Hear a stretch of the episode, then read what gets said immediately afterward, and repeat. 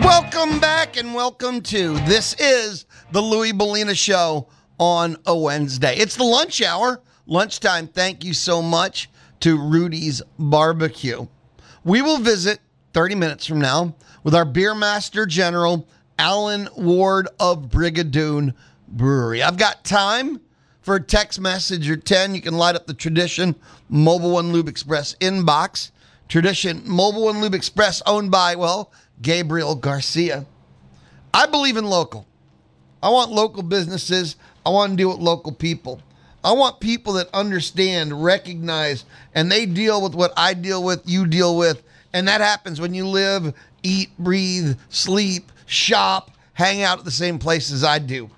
Gabriel Garcia, owner, Tradition Mobile and Lube Express. Born here, raised here, high school here, college here, married here, raised family here, business here, serves our community here. He's about as local as the universe can get. And he happens to be a pretty awesome dude, too, on top of it. So, yeah, Tradition Mobile and Lube Express. I'm a big fan of Gabriel's. You can text me at 979 693 1150. Anything going on in your mind, spit it out. Text me now. Let's go to the world of MLB for a little bit. So much happened yesterday. Yeah, trade deadline was at 5 o'clock, but Vin Scully, it's like legendary, it is an understatement. GOAT, I mean, is an understatement. I mean, Vin Scully, iconic Dodgers broadcaster, passed away age 94. He announced games for the Brooklyn Dodgers and then the Los Angeles Dodgers. Vin Scully, Hall of Famer, was calling games for 67 years, and he passed away last night. He was the longest tenured broadcaster with a single team in pro sports history. His career began calling games, broadcasting for the Dodgers in the 50s with Pee Wee Reese and Jackie Robinson. He was calling games you know, in the his last game was 2016. Started the 1950s. His last game was 2016, October of. Vin Scully, and I think everybody in our business of sports has a story. I have one too. When I first started in radio, when I first started, I mean, like literally the first weekend, like the start of my career. Vin Scully would join CBS Sports Radio, and not the CBS Sports Radio network we have now, but CBS Sports Radio used to syndicate the Major League Baseball games, and that included the Major League Baseball playoffs. And Vin Scully would call the playoff games. And I used to request, yes, I asked to work all the CBS Sports playoff games because I wanted to board up. That was my first job in radio, the Vin Scully games. I was so, and the word is fascinated. And it was the tone of his voice, because he was so pleasant to listen to, his word choices. No one I've ever met as a storyteller on the level of Vin Scully. And everything he done was, did was perfection. He never told stories and hurt the game. You know, besides the game. I've heard the storyteller broadcasters but then they forget about the game. The game becomes secondary to the story, not Vin Scully. Everything he did was kind of perfection. And it was his voice. It was that welcoming, like he was talking to you. We in the radio business, when it comes for play by play, and the sport doesn't matter, we say that our job is to make you listening on your radio see the game. And there's a lot of ways and a lot of things, but and if we do it for a moment, we're doing our job.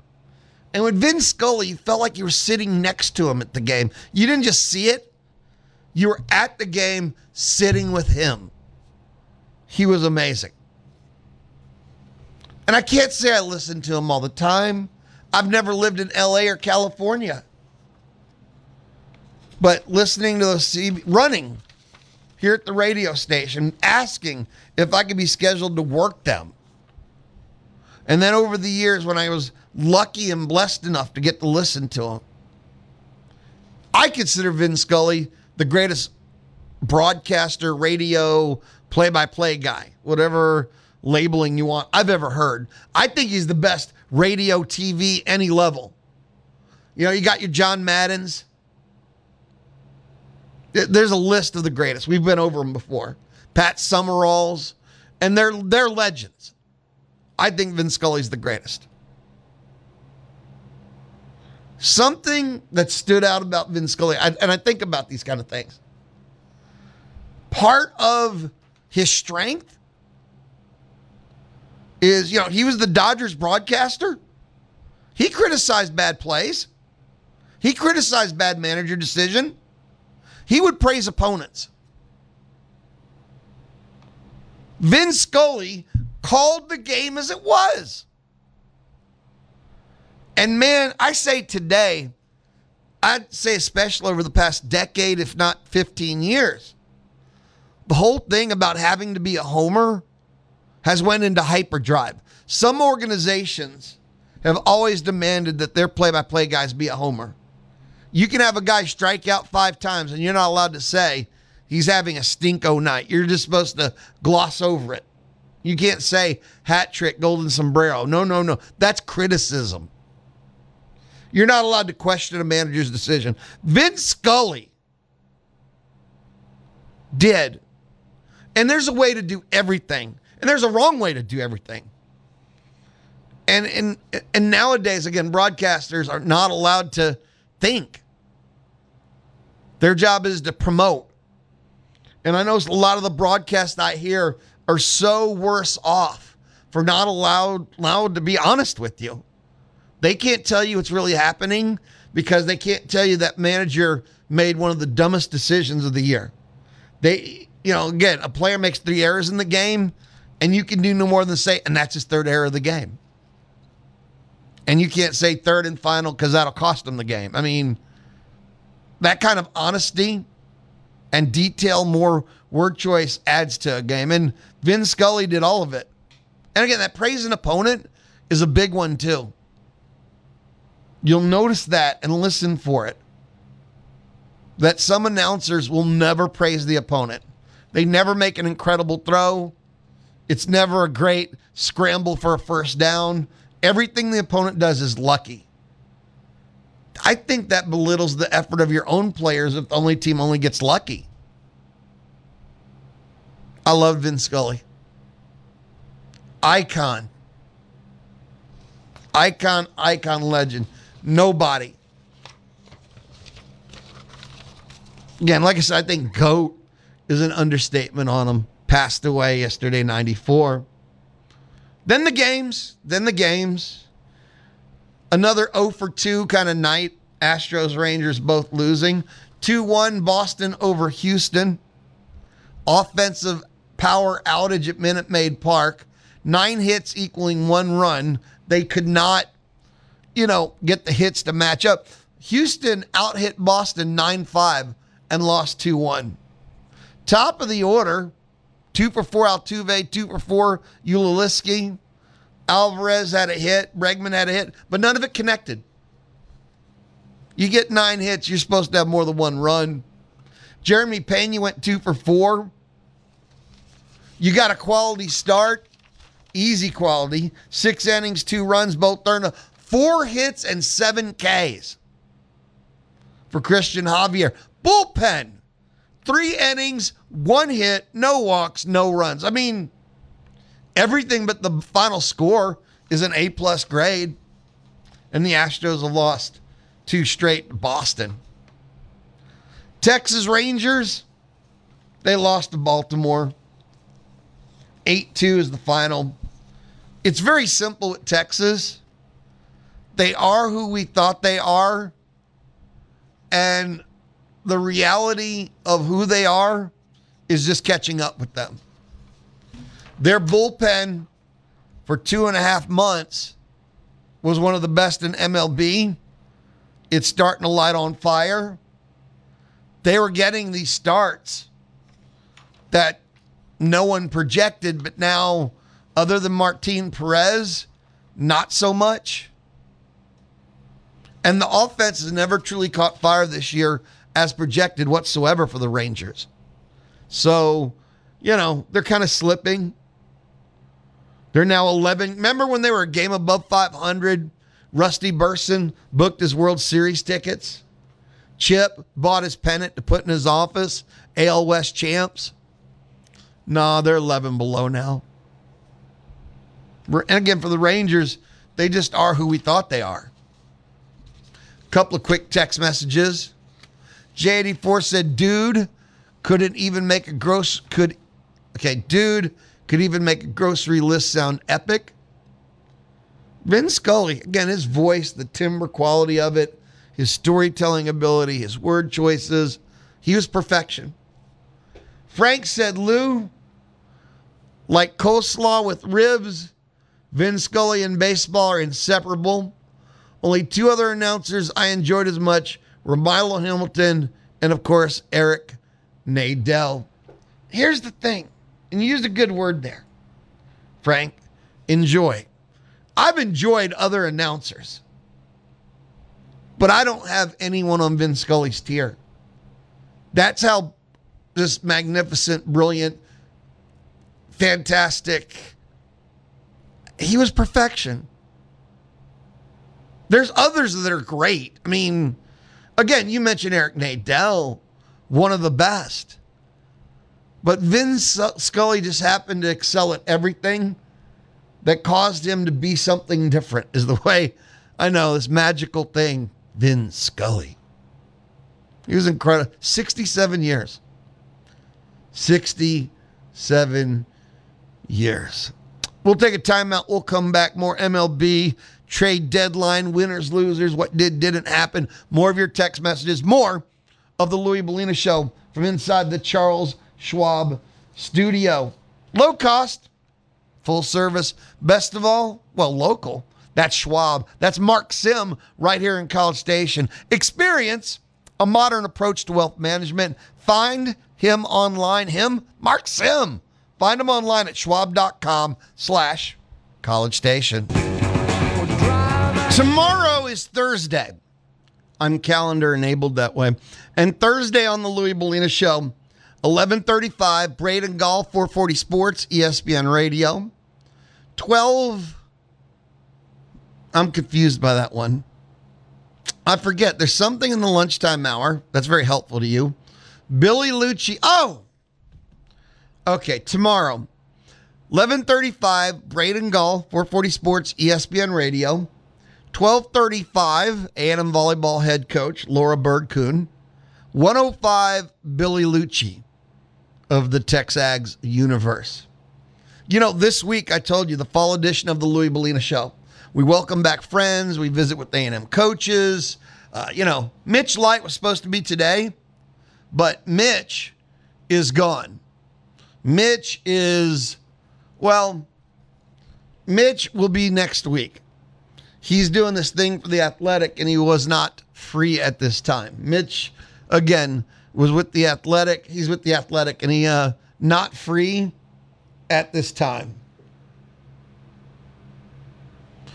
there, I'm kind of chuckling through my head here on because we had Trisha Ford today. Tomorrow we have Laura Bird Kuhn, and then Friday is G Guerrieri. We're visiting with the coaches, welcoming friends back. I think so far, two thumbs up, so good. It, has been a lot of fun. It, it's been a whole lot of fun.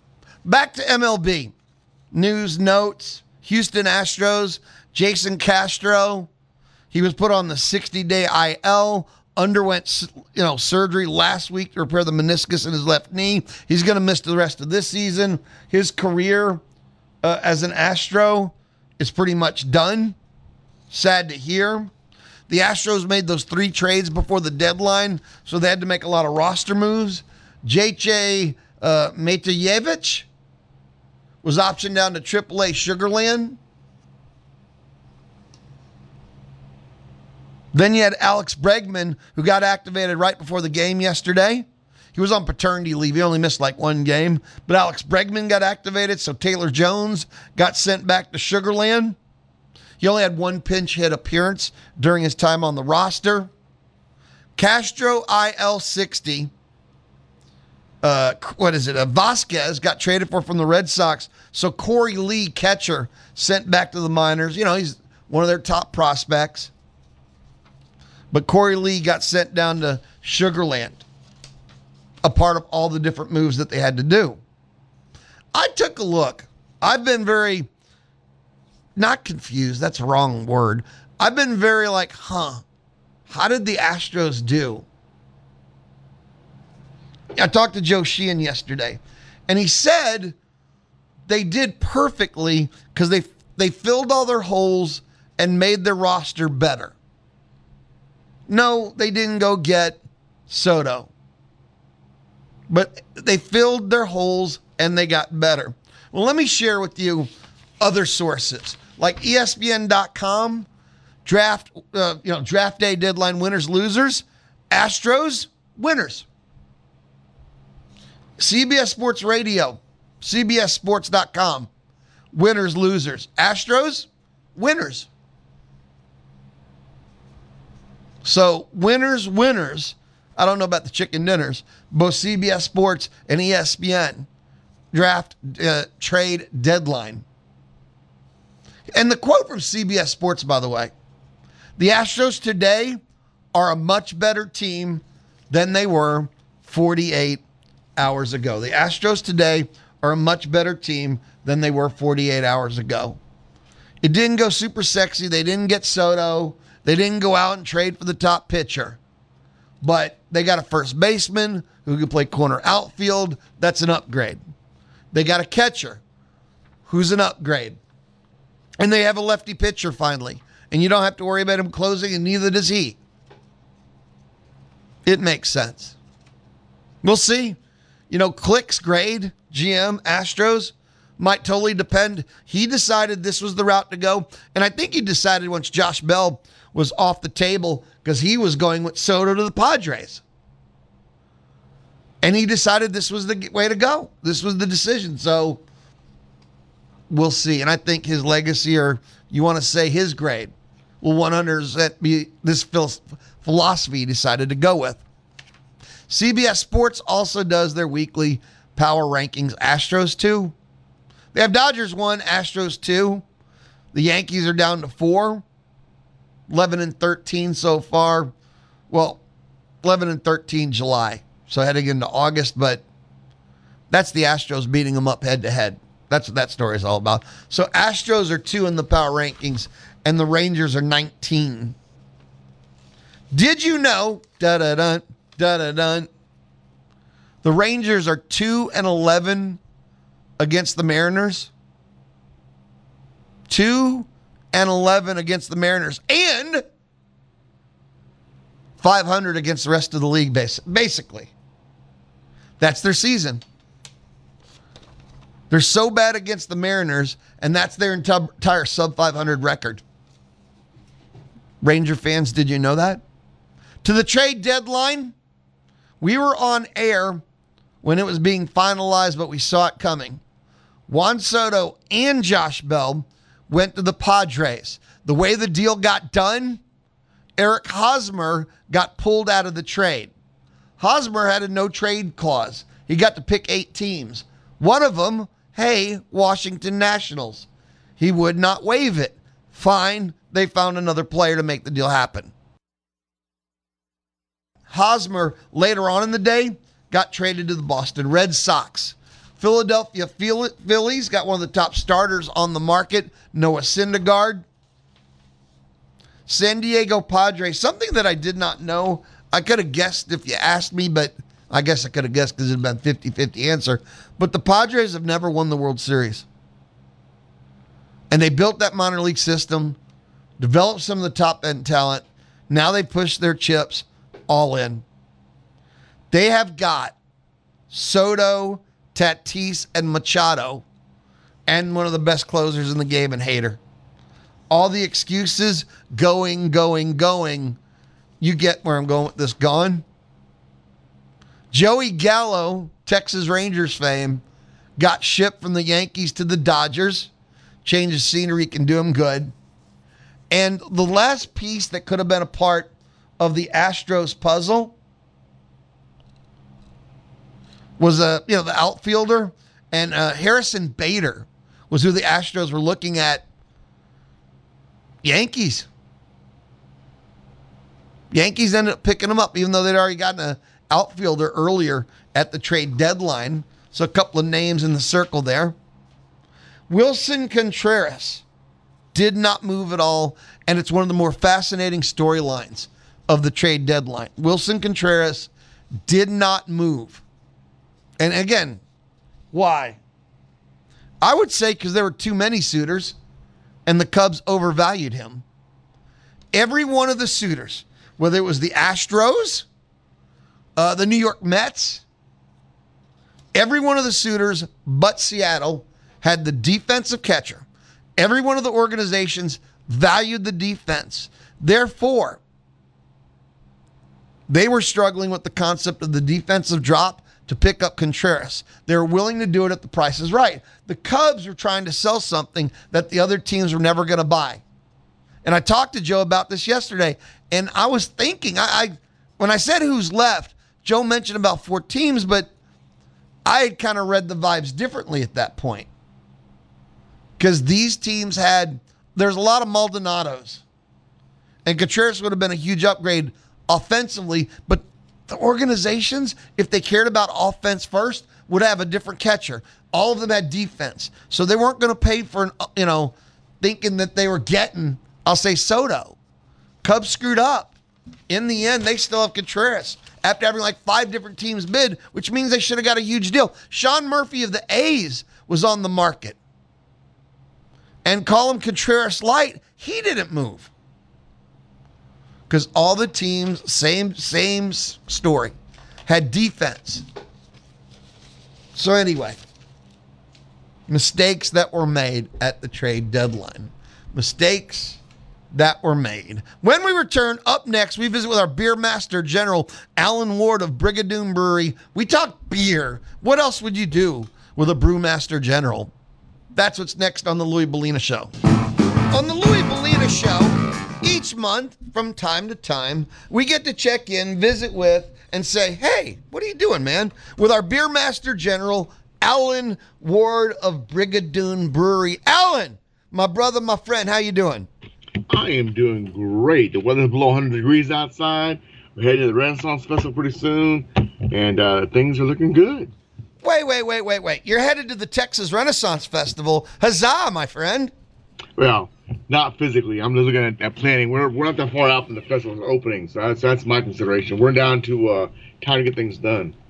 we have a lot of people, freshmen, people that took jobs at A&M, moved back into town. So I would like for you to take that moment and tell people what is a Brigadoon Brewery. Oh, Brigadoon Brewery uh, was founded on the ideology that no Renaissance village would exist without either a winery or a brewery, because back in the medieval times, the Renaissance periods, water would kill you, and it still may kill you in some places. Uh, we are a teaching uh, brewery. We brew on premises and we sell back to the public using period equipment, copper kettle, oak mash tun, and sand timer. And we've got a commercial system in back also. We sell brew bigger batches. Uh, we brew about uh, four general uh, recipes and a different one for each weekend. So we have eight seasonals.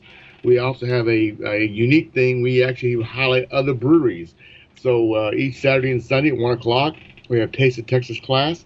We invite different breweries from across the state of Texas to come in and sit down with us and highlight their beers with our customers and give our customers a chance to talk to sometimes the owner, sometimes the head brewer, but usually at least a brewer, somebody who's associated with the beer there.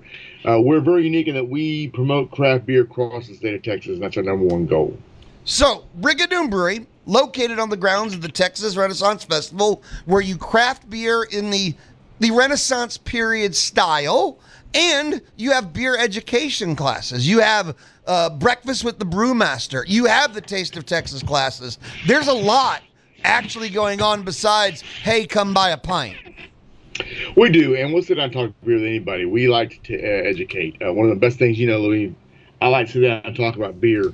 So we can get somebody to sit there and talk with us and learn about beer uh, and the virtues of how it's saves civilization, uh, then well, I'm willing to do that. You know, you got to spread the word. Beer saves lives. Brigadoon Brewery exists more than just the almost three months of the year of the Texas Renaissance Festival. How can people keep follow, keep track, just keep in touch with Brigadoon Brewery? Uh, that's thing is follow us on Facebook at Brigadoon Brewery or on Twitter at Brew School or on our uh, webpage at brigadoonbrewery.com. Uh, our Facebook, of course, is our and our Twitter is probably more up to date and accurate. It changes instantaneously, uh, faster than the webpage can adjust. But usually, we'll post most things on all those locations you can find it. So Facebook, Brigadoon Brewery, Twitter at Brew School. If people would like to learn more, catch up, keep up, and like with Taste of Texas, they want to know. Wait a minute, I know it's every Saturday and Sunday at one, but what brewery you have this weekend? Well, Facebook, Twitter, they can find out. They sure can learn about all things we're doing. We're fixing to post pretty soon. Uh, opening weekend, October the 8th, we will tap a wooden cask of beer on the stage with the King live on the 8th and 9th. And that's something you don't want to miss. Generally, it goes well. We've had one case where we had an exploding cast shoot our our spigot out, which is always exciting for everybody else but me. Uh, so it's a, you know, never can tell. It's, it's live. So, question about the time of year. You know, summer beers are passe. I mean, we're still drinking them, but nobody's brewing them because you're what are you? You're brewing fall beers now, right? I mean, you got to brew that far ahead, or or fall, or fall beers already been brewed. What are you brewing at this time of the year? We are brewing uh, our Oktoberfest right now, and then we'll start our Black Plague in about a week, and our Green Ogre at the same time. So we start gearing up for the Renaissance Festival now. Uh, we don't have a lot of tank space, so it can't take a large amount of time with beers in tank. The the thing with beers is you're looking at a two week gestation period to go from just sugar water to an alcohol product, and then usually another two to three weeks to age the beer to get it to be where you want it to be. So most beers served in the stores and in bars, is actually about eight weeks old if it's fresh, six to eight weeks. So we're looking at that period of time right now to get ahead of the game. Uh, so we can have plenty of beer ready to go October 8th. So hold on. About eight weeks old if it's fresh. So let's say it's December 29th. I'm at a bar and they have an Oktoberfest on tap. That's probably not fresh beer. Well, you know, I would say probably not, but there's two things involved in that. Oktoberfest is kind of a strange beer nowadays. It used to be only brewed seasonally. Some breweries brew that almost year round, so they may have continued to brew another batch after the first one was run. A true Oktoberfest, what's called a Märzen Oktoberfest, would have been brewed in March and served in October. That's not the case in most places now. Most of those Oktoberfests are being brewed now uh, in in tanks. They can sit about eight to you know, about eight weeks in the tank, another two weeks to age. So you look about a month, two months ahead for a beer to be an Oktoberfest to be ready to drink. Uh, I know St. Arnold, know Southern Star's got theirs coming out this next uh, about two weeks. So you, know, you start looking for Oktoberfest to hit the shelves pretty soon. But a lot of breweries brew those almost year round. It's it's a beer type that is well loved, and although associated with October and September, uh, they're being brewed right now because it that's a lager to beer, and it's going to take about eight to twelve weeks from, from start to finish. And that's a long time to take up uh, brew space. It, is, it is. So if you had to be an Oktoberfest in December, that brewery may have actually brewed that in August, September, which is not old for an Oktoberfest. But now, not if normal. something else, that'd be older, but. Now, when you say some breweries do an Oktoberfest year round, does Altstadt do year round? Because I don't think they do. Do they? No, they don't. They don't. Uh, in fact, they've got a new lager hitting the market uh, in the beginning of September. I'm looking forward to trying that this week in the Master Brewers Conference. But their October Oktoberfest will be hitting the mark, are being brewed. I think it's already in tank. If I, remember, I talked to the head brewer there uh, about a week ago. I think they're putting it in tank. So keep in mind that's an eight week in tank period. So if you started it in, in July, it wouldn't come out until September sometime, right about September. So that it's in tank right now. You mentioned that you have the is it the Masters Guild conference coming up this weekend? It's a lot of words. The Master Brewers Association of the Americas. Master Brewers is a, or MBAA as we call it because it's too long to say when you're drunk, uh, is an organization, a worldwide organization of brewers. Uh, and you, as long as you belong to a brewery and you brew professionally, you can join the organization. Uh, District Texas represents Texas, Oklahoma, Louisiana, and New Mexico. So it's one of the largest landmass areas uh, associations in the United States, and actually the world, I guess. Uh, we actually have breweries all the way from uh, Miller Coors uh, down to Brigadoon. So you got you got huge multinational breweries down to teeny weeny breweries. Uh, we all come together. We uh, we have some educational processes. This uh, this weekend Saturday we're having a, a, flavor class, which doesn't sound you know that's a lot of beer there, but no, it's, it's these beers will have off flavors. So we'll get about eight beers with off flavors and we'll sit down and drink bad beer and discuss what's wrong with those beers and how we can correct those problems. So it's all educational. Uh, Friday night we have a, a, a, social and you get your pass and everything else. Saturday all day long you've got classes and education. Saturday night we have a banquet. Saturday evening we get to socialize a little more. Uh, one of the nice things about it is usually every brewery brings some beer with them. A lot of times it's brand new beers. They've not hit the market yet and you get to try a lot of different beers all at one time and meet a lot of great people and learn a lot of new things. You know, it, it it's funny. It you, you, mentioned tasting bad beer doesn't sound that attractive. But then you mentioned the, the social where you all drink together. Is that one of those where everybody whips out from their brewery something they've been making and everybody's trying to show off kind of drinking, or is just whatever's at the bar? Uh, no, uh, everybody brings what they want to bring with them. Uh, sometimes it's a classic, uh, like we'll have Black Plague and Brigadoon there. Uh, sometimes it's something brand new. Uh, Altstadt is hinted they're going to bring the new lager, which just went to package yesterday. So we're looking forward to have that. Um, you know, something brand new to try when it's the market. But usually we bring each brewery brings two or three different flavors. We have an ice chest out there. You select what you want to. sometimes we maybe know, know to share a can, get a cup. I'll take half of this, half of that one so you can drink all the beers there and still be able to function. Uh, it, it's a unique learning experience um, to, to, judge and taste other people's beer. It's what you like about it, what you don't like about it. See what they did to make this flavor and that flavor. So it's not only is it a, a social, it's also an education time too. Sounds good. I have a text message question for you if you're up for it. Sure. It says, Lou, ask Alan, that's you, what he thinks of porter, it's in all caps, type beer. It was a Yuengling porter. It tasted dreadful. Okay, so porters are different, are a style of beer. Yuengling's porter, I will tell you that I'm not a big fan of Yuengling's beer except for their lager. I like the Yuengling's lager. Their porter, I'm not a big fan of, and they have a black and tan that I'm not a fan of either. Uh, so I agree with them. I'm not a big fan of, of the of their, their their porter. It doesn't. It's got an off flavor to it to me, and I agree. I agree with your listener there. Uh, I don't recommend it. Uh, of course, you try it. You may may find that's the best beer in the world for you. Uh, nice thing about beers, but there, your listener is correct. That beer is not what I would call on my top beer list. Um, it, it's not. I'm not sure why they make it. How's that? Wait a minute. It just went from try it if you want to I'm not sure why they make it. That's well, a big the, degree gap. You know, they have other beers that are better. Why why stick with what you what you're doing well?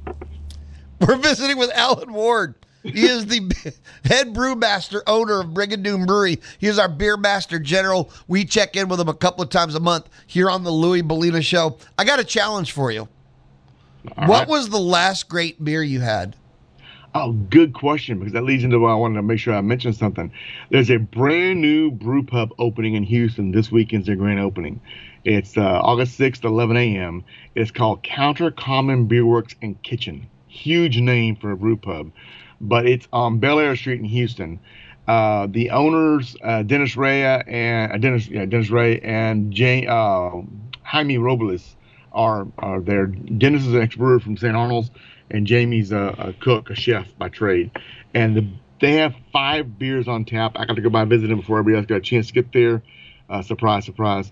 And they have got a Munich there that I thought was fantastic. It's called Beer Cider München Bier Munich Helles big, huge name, but it was a great, great Hella style beer. About 4.8% alcohol, about 15 IBUs, really well low bitterness and light bodied, and they have, they have, good food there too. It's kind of a American, Korean, Mexican fusion kind of a deal there. Wow. Uh, so you got a variety of food. Uh, it was everything I had there was fantastic. They had a good Kolsch also. Uh, it was about 4.5, also 18% alcohol. Uh, those two beers were probably the best beers I've had in, a, in, a, in recently. They had a hazy IPA. I'm not a hazy fan. Uh. Theirs is done to standard. It's done what it should be done. If you like hazies, you'll like it. I just think that we should get beer clear again. Uh, you know, why not make IPAs clear? That, that's that's a motto and trend to get behind. Um, they had a nice alt there. Um, they had a, a pale ale that was, that was, was reasonable in, in, in, the marketplace. But their their best beer, I think, was a Helles there. You got to say the name back. again. Uh, Counter Common Beer Works and Kitchen. It's in Bellaire, Texas, uh, which is in Houston, actually. And the grand opening is Saturday at 11 a.m. I, it's a great modern looking brewery. You can see it through the glass walls there. They got a 10 barrel system there. I think they have five tanks. Uh, really, really well, classical, nice, modern look to the place. I think I've been hanging around beer too much and more. I recognize both of the names that you mentioned that own it, including, uh, I guess, the Sheffy side. Yeah, and, and you had, if I remember telling, Dennis is, was a longtime brewer at uh, at St. Arnold, and Jaime Robles, uh, I, he's a chef, and I, yep. I've known him other places. I'm not as good as friends with him. Uh, I used to be real good friends with Dennis, and still am. Again, I reckon I went, oh man, I've been doing this too long. I, I've I've had too many beers and tacos in my life. That is just scary. uh, so okay, good recommendation of the day there. Try and the Munich beer, just the, that's in the title somewhere. The rest of it yeah. I couldn't repronounce. No, they have a Munich Helles and a Kolsch. Uh, they're both they're, they actually have the name of like the style of beers in the name, which is really good. For people who don't know what styles they are, uh, but their Helles was really good. I had a, a couple of tacos. Uh, one was a Korean pork, and the other one was a, a barbecue one. And the Helles beer was fantastic with it. I had all the beers there. Uh, I like to order flights when I go into new places. Uh, just give me one of everything. Yep. Uh, you know, small small serving size. I like about a about a four ounce sample is a good size to have, and then pick after that. And after I had all the beers they had there, I went back and, and finished, uh, continued my stay with the Helles. Mm, mm, sorry. You got me uh, first going through my head as you're talking. Okay, what am I doing this weekend? How long does it take to get to Houston? Who's going to go with me? And I'm trying to already plan this trip out to Houston, but a grand opening might be a little bit too packed to drive there and not get in. Well, we'll see. But I'm definitely going to try. Or maybe you and I can hook up down there in Houston in the upcoming weeks. That would be kind of fun. That'd be good. Yeah, we can do that. Maybe make a little beer tour of the area. I'm, oh, that is scary good and fun. There's so many great places in Houston. Is Austin the undisputed king though of craft beer in the state of Texas? I think Austin is the undisputed number of breweries in the state of Texas. Now, numbers don't always make the best. Truth. Uh, but I think Austin has probably got per capita area the most brew pubs and breweries uh, if not, they're really, really close. I don't know who'd be beating them. Houston's trying to catch up, but Austin's got some really good ones there. Uh, been definitely by numbers they have Houston. Now, quality of beers, I'm gonna say there's some good quality beer in Houston. There's some good quality beer in San Antonio, uh, Fort Worth. You look around the state of Texas, there are good quality beers out there besides Austin. But Austin's got the largest number that I can think of offhand. Yeah, the ultimate, The ultimate problem when you want to say best, right, is that that's taste bud relevant? Well, to me, it's taste bud, and there's two multiple things with beers and breweries nowadays. To me, uh, and that is the beer quality and what they have, and then what is the atmosphere like? Because I have a great beer and be a horrible place to go to, I don't feel safe. Uh, I wouldn't want to go at night there. So I think it's a combination of things, not only just good beer, but a good atmosphere and good safe area too. Um, you know, Austin Beer Works is there in, in Austin. Great beer, good area uh, kind of go and looking around and be there. I feel safe there. But there's some places I wouldn't want to go at night.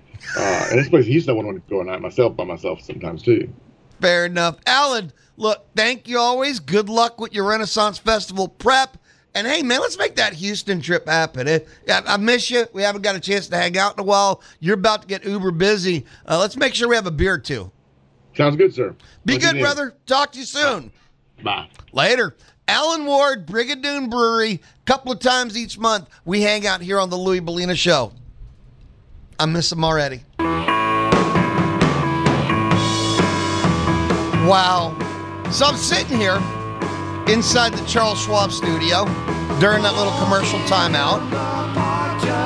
In uncertain times, Charles Schwab remains invested in their clients. That's you by offering personalized guidance and clarity. Contact Mark Sim right here in College Station. Get answers to your questions. Learn more at schwab.com slash college station. I'm sitting here inside the Charles Schwab studio.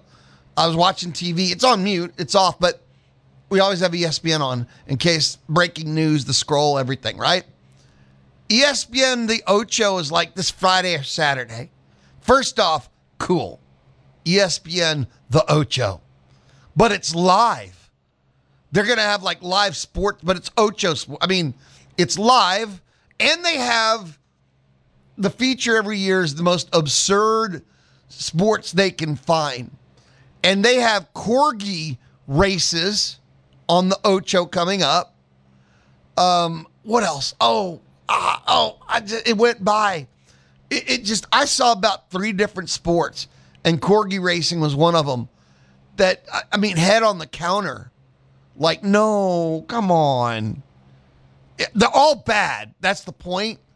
There's three of them that really stood out as you gots to be. Didn't have dodgeball though. But yeah, ESPN the Ocho. Dodgeball, a true underdogs. Bleeping A, Cotton, bleeping A. I once paid for that in Vegas. I, I, I'm a big fan of the movie. I want you to enter now at zone1150.com if you want to win a Texas Summer Survival Kit, thanks to Field the Family, because you only have two days left to enter, and it's the last two days of the entire summer. It's week 12 of 12. If you'd like to win, go now to zone1150.com. Can't miss it. It says Texas Summer Survival Kit. Click it. Takes 15 seconds total. This is your last chance. Enter now at Field the Fam. Enter now at zone1150.com. Field the Family. They want you to know where your beef comes from.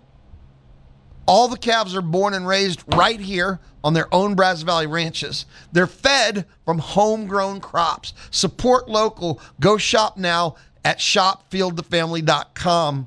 They have quality cuts of beef and special cuts that you can't get anywhere else. Shop now.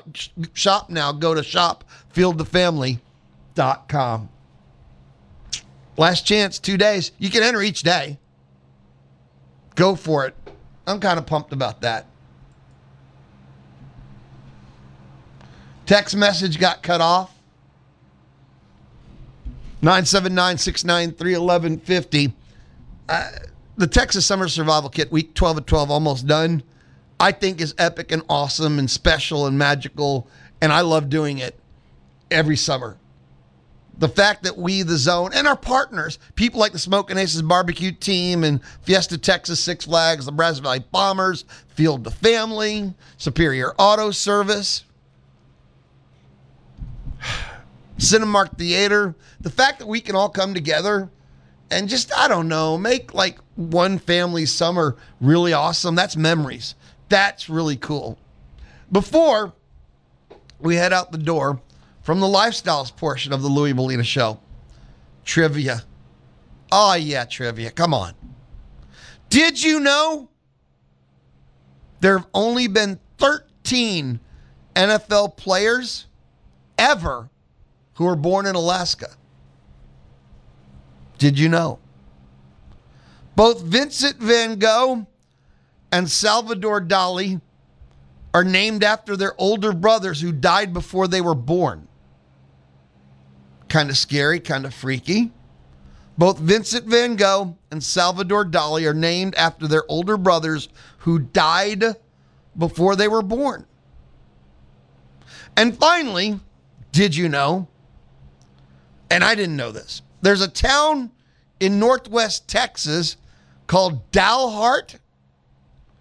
It's closer to six other state capitals than it is to Austin.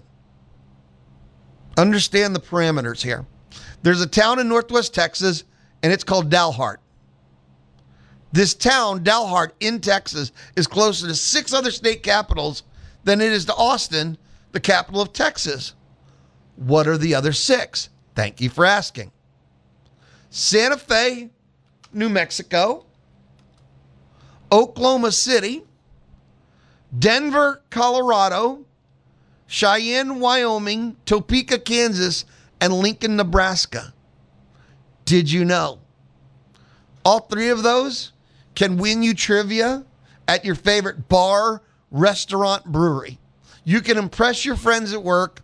You can make $10 on that trivia. Hello, it is Ryan, and I was on a flight the other day playing one of my favorite social spin slot games on chumbacasino.com. I looked over the person sitting next to me, and you know what they were doing? They were also playing Chumba Casino. Coincidence? I think not. Everybody's loving having fun with it. Chumba Casino is home to hundreds of casino style games that you can play for free anytime, anywhere, even at 30,000 feet. So sign up now at chumbacasino.com to claim your free welcome bonus. That's chumbacasino.com and live the Chumba life. No purchase necessary.